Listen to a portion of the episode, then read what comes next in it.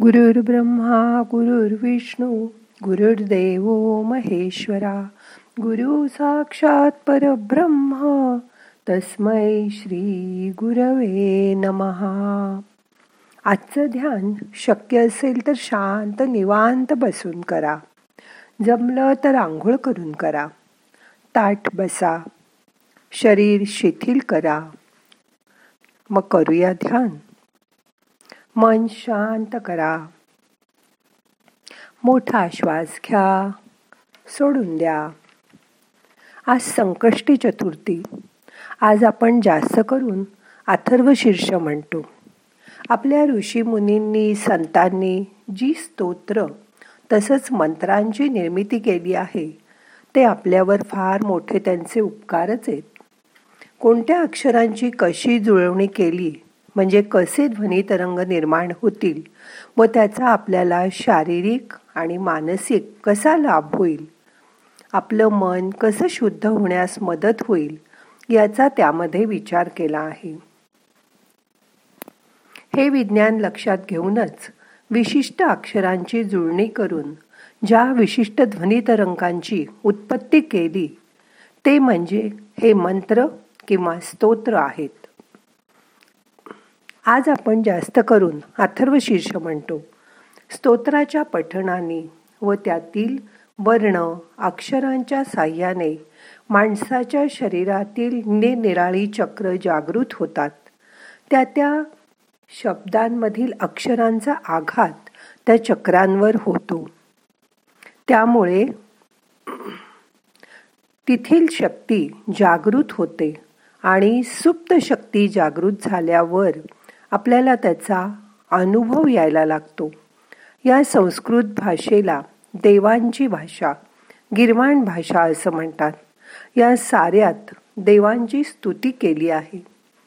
उदाहरणार्थ रामरक्षा गणपती अथर्वशीर्ष विष्णू सहस्रनाम मारुती स्तोत्र इत्यादी केवळ काव्य म्हणून ही नुसती वाचली तरी वाचणाऱ्याला त्याचा आनंद मिळतो. पठणाने आपले उच्चारही सुस्पष्ट होतात. पूर्वी सकाळ संध्याकाळ प्रत्येक घरी मुलांना पिढ्यानपिढ्या स्तोत्र शिकवली जायची.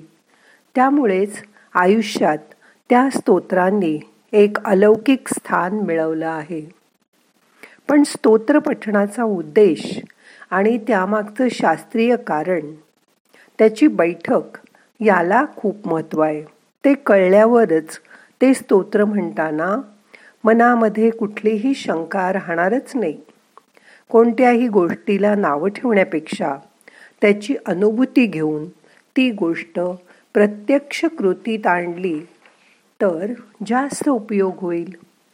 डॉक्टर दोदो यांनी हे हे एक फ्रेंच डॉक्टर आहेत. ते मानसिक शक्तीचा अभ्यास करतात. ते म्हणतात ज्याची मानसिक शक्ती मोजायची असेल त्याला दोन चार फूट अंतरावर उभं करून मी एक यंत्र तयार केलंय. त्या यंत्राकडे त्यातील काट्याकडे बघायला सांगायचं. त्याची दृष्टी स्थिर झाली की यंत्रावरचा काटा गोल फिरतो आणि कोणत्या तरी डिग्रीवर स्थिर होतो. त्यांचं म्हणणं आहे प्रत्येकाच्या डोळ्यातून विद्युत लहरी बाहेर पडतात आणि म्हणूनच तो काटा फिरतो असं ते सांगतात. नेमका हाच परिणाम स्तोत्र पठणामुळे होतो. ज्याप्रमाणे मनामध्ये विचार येतात त्याप्रमाणे डोळ्यात विद्युत शक्ती निर्माण होते. स्तोत्र पठणातील शब्द विचाराने भारलेले असतात. त्यामुळे स्तोत्र म्हणणाऱ्याच्या मनावर त्या शब्दसमूहाचा परिणाम होतो आणि त्याच्या आवर्तनांतून तीच गोष्ट आपण परत परत घडवतो. त्यामुळे आवर्तन केली असता अद्भुत व गूढ अनुभूती येतात. हे स्तोत्र पठणाचं खरं रहस्य आहे. म्हणूनच अथर्व शीर्षाची एकवीस आवर्तनं करतात. संत ज्ञानेश्वर सांगतात नुसती बाराखडी म्हटली की त्यात सर्व मंत्र येऊन गेले आहेत.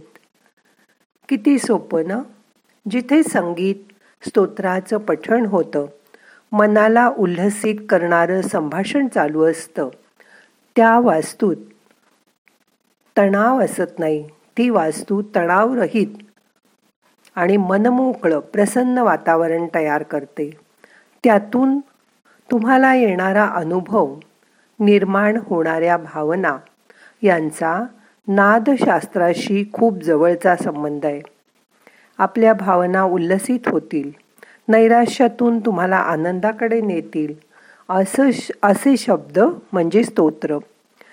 अशी स्तोत्र आपण म्हटली तर मेंदूच्या काही भागांना उत्तेजना मिळाल्याने मेंदूचं रासायनिक संतुलन चांगलं राहायला मदत होईल. ही अवस्था माणसाला अधिक सुखावह तणावमुक्त व उदार बनवते. मनाचा मोठेपणा वाढतो. आजूबाजूच्या परिस्थितीबाबत आपण सकारात्मक विचार करतो आणि आपला अधिक उदार दृष्टिकोन तयार होतो. आज आपण कठीण काळातून जात आहोत. सतत मनात एक भीती असते. नित्य नवे संकट समोर येऊन उभं राहतं.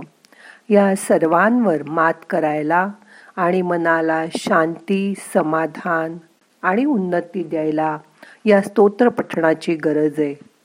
त्यासाठी रोज पंधरा वीस मिनटं एकाग्र चित्ताने स्तोत्र पठण केलं तर निश्चितच मनाला उभारी मिळेल आणि चांगलं आरोग्यही प्राप्त होईल. त्यामुळे आपली इम्युनिटी वाढायला नक्कीच मदत होईल. या स्तोत्रातील प्रत्येक शब्द हा सिद्ध आहे फल देणारा आहे कल्याण करणारा आहे. त्यामुळे हे स्तोत्र जर श्रद्धेने निष्ठेने आणि आत्मीयतेने भावरूप होऊन म्हटलं तर ते सिद्ध होतं. त्याच्या उच्चाराने आपल्यामध्ये असलेली सुप्त परमेश्वराची दिव्य शक्ती जागृत होते. दिव्य शक्ती जागृत झाली असता शरीरातील प्रत्येक पेशी शक्तीने भरून जातात. त्यामुळे प्रत्येक पेशी आणि पेशी निरोगी होते. आजार आपल्यापासून दूर राहतात. मनातील अंधकार दूर होतो. बुद्धी प्रकाशाने भरून जाते. निर्णय शक्ती सुधारते. आपली आत्मिक शक्ती वाढते. आपल्याला आत्मज्ञान होतं. सत्याचं ज्ञान होतं. आज आपण आधुनिक विज्ञानाच्या प्रगतीमुळे जग जागच्या जागी बसून जगातल्या अनेकांशी संपर्क साधू शकतो. फेसबुक व्हॉट्सअप या सर्वांमुळे जग जवळ आलंय. वर्षानुवर्ष भेटीगाठी न होऊ शकणारी नाती आता फोनवर रोज भेटू लागली आहेत. ही गोष्ट आनंदाचीच आहे. पण असं असूनही माणूस मनात एकटेपणामुळे ग्रासलेला आहे. अनेक छोट्या मुलांना त्यांच्या अडचणी सांगण्यासाठी घरात मोठी माणसं रिकामी नाहीत.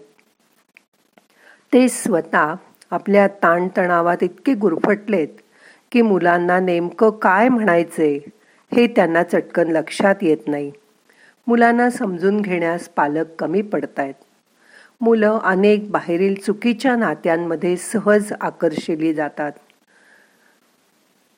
आता नेटमुळे ते कोणाशीही जोडले जातात आणि त्यात गुंतत जातात. त्यामुळे घरातल्यापेक्षा बाहेरच्यांशी व्हर्च्युअली ते जोडले जातात. याचा धोका त्यांना कळत नाही. नको त्या गोष्टी बाहेरच्यांना कळतात. मुलांची मानसिकता दुर्बल होते. शैक्षणिक प्रगतीवर सुद्धा याचा परिणाम होतो. सहनशक्ती कमी होते. अशा स्थितीत त्यांना खरं तर शुद्ध नातं जीवनात निर्माण करून द्या. जे नातं सदोदित त्यांना मार्गदर्शन करेल व चोवीस तास उपलब्ध असेल ते नेहमी खरा मार्गच त्यांना दाखवू शकेल. ते नातं आहे प्रत्येक व्यक्तीचं परमेश्वराच्या दिव्य शक्तीशी असलेलं नातं. मुलांचं परमेश्वराशी नातं निर्माण करा. त्यांच्या जीवनातील तो परिसस्पर्श ठरेल. अशी स्तोत्र मुलांना देवाजवळ बसून म्हणायला शिकवा. त्यामुळे ते देवाशी आपोआप जोडले जातील. बघा तुमचं पण मन प्रसन्न होईल आणि मुलांनाही ही शिकवण मिळेल. करून बघा जमेल तुम्हाला. आता शांत बसा. मन शांत करा. डोळ्यासमोर गणपतीची मूर्ती आणा.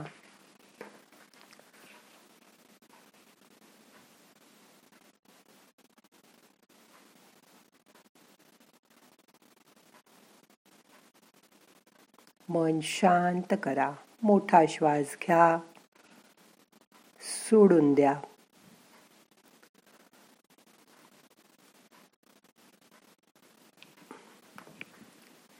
आता गणपतीचा मंत्र आपण म्हणूया.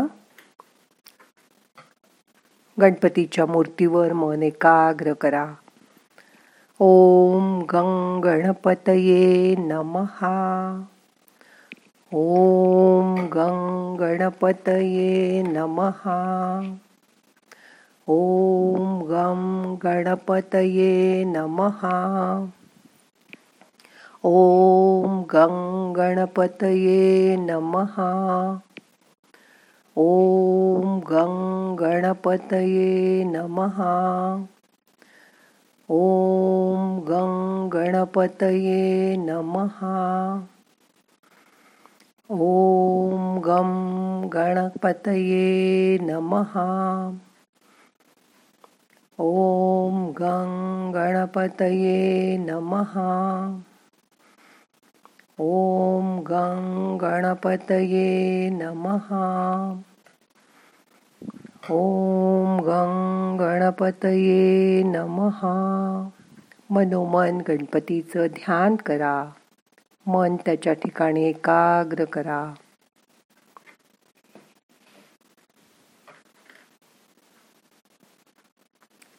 शांत बसा. मोठा श्वास घ्या. यथावकाश धरून ठेवा. सावकाश सोडून द्या.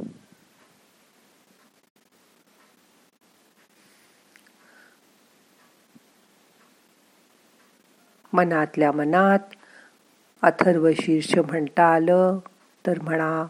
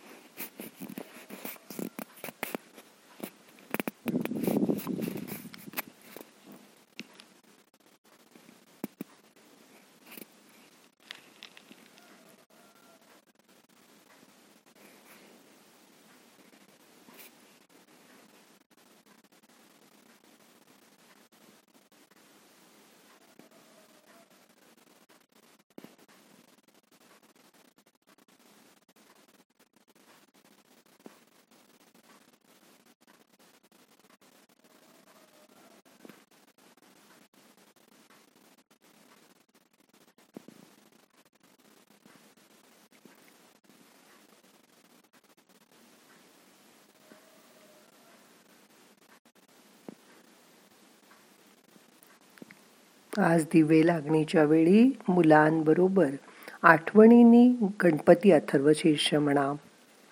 आता आपल्याला आजचं ध्यान संपवायचं आहे. प्रार्थना म्हणूया. नाहम करता हरि करता हरि करता हि केवलम. ओम शांती शांती शांती.